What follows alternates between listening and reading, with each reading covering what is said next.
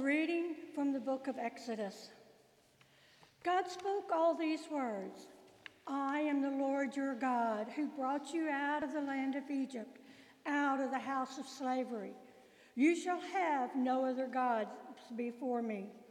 You shall not make for yourself an idol, whether in the form of anything that is in heaven above, or that is on the earth beneath, or that is in the water under the earth.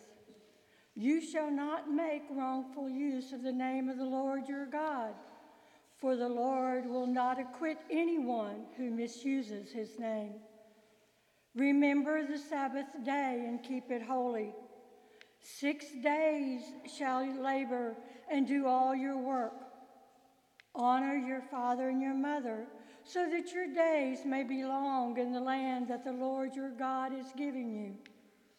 You shall not murder. You shall not commit adultery. You shall not steal. You shall not bear false witness against your neighbor. You shall not covet your neighbor's house.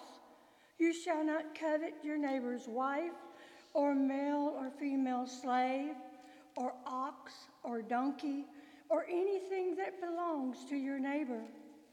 When all the people witnessed the thunder and lightning, the sound of the trumpet, and the mountain smoking, they were afraid and trembled and stood at a distance and said to Moses, You speak to us, and we will listen, but do not let God speak to us, or we will die.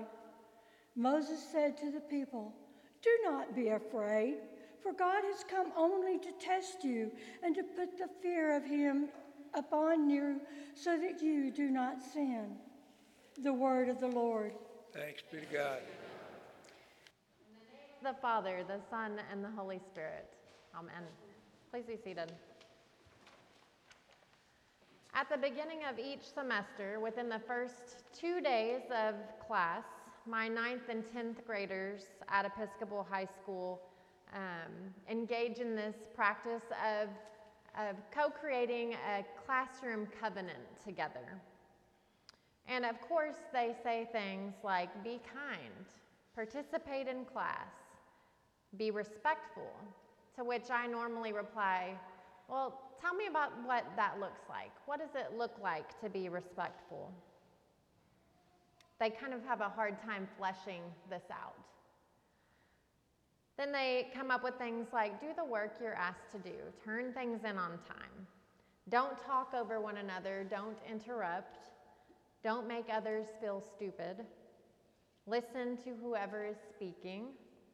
And then one brave soul usually asks that I have, um, give them grace and have understanding, which I find especially indicative of the pressure that many of them are feeling, and also the level of self awareness and self advocacy that they have that I'm not entirely sure I had at their age, honestly. The idea is that some agency is handed back to them in imagining what kind of environment they want to foster um, in the classroom in order to feel safe enough to learn and or just to simply enjoy the experience. As humans, we like to have control over things, to be in control over our daily lives, to have everything be tidy to where it can fit in a nice little box. But for kids, for students, they are largely at the mercy of the adults who care for them and the systems in which they operate in at school. This list that they come up with themselves provides some structure for them, some order that they believe contributes to a positive and pleasant atmosphere in the class together. I wonder what the Israelites thought when Moses came down from, mount, from the mountain and gave them these rules to live by. The text tells us that the fear of God was put in them. Nothing like a good old parental fear mongering, right? But considering their recent experience between living under the harsh labor conditions of Egyptian slavery and Pharaoh's oppressive control and domination over them, I can't help but think at least a small part of them may have thought, Are you kidding me? Here we are again, being told what to do, what not to do. How can this be freedom? I wonder that because I too can sometimes get a little bristly around rules. I start asking questions like what purpose does this rule serve? Whose power is this rule protecting? Who might this rule be doing a disservice to? And I think that those are all good and fair questions to ask of rules that are designed by humans. But what about the Ten Commandments? I grew up um, in the Evangelical Lutheran Church, and um, Lutherans do a lot of things right. One of those being they are really great at Christian formation, at education. And one of the areas that I think that we all kind of fall short in is that as kids we learn about the 10 commandments, but we don't talk about them a lot afterwards, right? We know that they're there, they're kind of drilled into us when we're young, but then we don't talk about them a lot afterwards.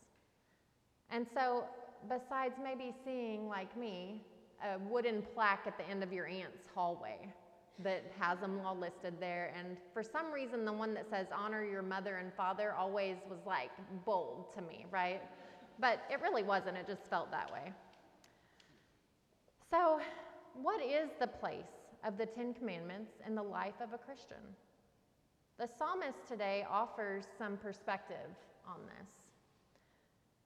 The psalmist says the law is described as perfect, reviving the soul, giving wisdom to the innocent, being just, and rejoicing the heart. It's clear and gives light to the eyes. More to be desired are they than gold, more than much fine gold, sweeter far than honey, than honey in the comb. The psalmist describes the law, these rules, in a positive light, in an even joyful light. The psalmist says that they're enlivening, empowering, offering the experience of inner joy, enabling us to see a path forward, giving clarity, and then finally described as a gift, as an extravagancy. God's law is a gift that, when lived out, embodies the kingdom of God. When lived out, it makes manifest God's kingdom on earth as it is in heaven, just like we pray every Sunday. When lived out, it brings communities to life. But we don't always get it right. We tend to slip up and forget that in keeping them, there is that great reward of abundant life, life that only God can give. So, back to my students then. By the time we get to the lesson of the Ten Commandments, we are usually just past the end of the first quarter, so kind of around this time in, in the school year. And most have now settled into their newfound comfort with where they are and what group they've kind of fallen in with. And they begin to illustrate that they have long forgotten the class covenant that they created together. They begin to flex a little bit. This is about the time when phones brazenly are left out on the desks. I hear Snapchat notifications going off, and the latest social buzz within their peer groups is far more interesting than the Israelites wandering in the wilderness or the exegetical research that my sophomores should be doing. They begin to abandon their initial sense that their individual behaviors do, in fact, affect the entire class. A sense that was clearly reflected in the early design of their class covenant that they did together. They begin to forget that the covenant they made with me and with one another was designed to be a gift that allowed them to be among one another in true community, acting in ways that honor every body in the room, in that small community that we have gathered in that classroom. This brings me back to the kids' last request in their classroom covenant the one about grace and understanding. We won't follow the law perfectly. Most of us will manage to get through life without um, doing any of the heinous things listed on the Ten Commandments. But truthfully, as a Christian body, as members of that Christian body, it is still difficult to adhere to this law. And yet, we're called to continue to strive to do just that. Jesus sums them up for us in this way You shall love the Lord your God with all your heart, and with all your soul, and with all your mind. This is the greatest and the first commandment, and a second is like it. Love, you shall love your neighbor as yourself.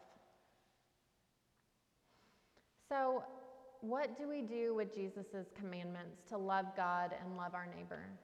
And the hard reality that we're faced with when we fall short of meeting those commands. What do we do then? We follow the wise example of my students. We ask for grace, and even when we fail to ask for it, we're still offered it. Not because we deserve it, certainly, but because we need it. We need God's grace. We have life solely because of it and because of the perfect love that it is rooted in. God came to be with us in the human Jesus, to swallow up all of our brokenness, all of the world's brokenness, all of the shortcomings, and to overcome them with God's perfect goodness, his perfect love so that the whole world might be inhabited by God's presence, so that we might enjoy our lives together, our lives in Christ. This is why we continue to hold the commandments in such high regard. This is why we need to continue to teach these things. Not because they prohibit certain bad outcomes, although they do but because when we try to live loving God and loving neighbor in this specific, particular way, when all our words, our actions, our choices are measured by these two commandments that Jesus leaves us with, there is where we find that great reward that the psalmist speaks of. There we find enjoyment. There, true community is forged. There we find life. Amen.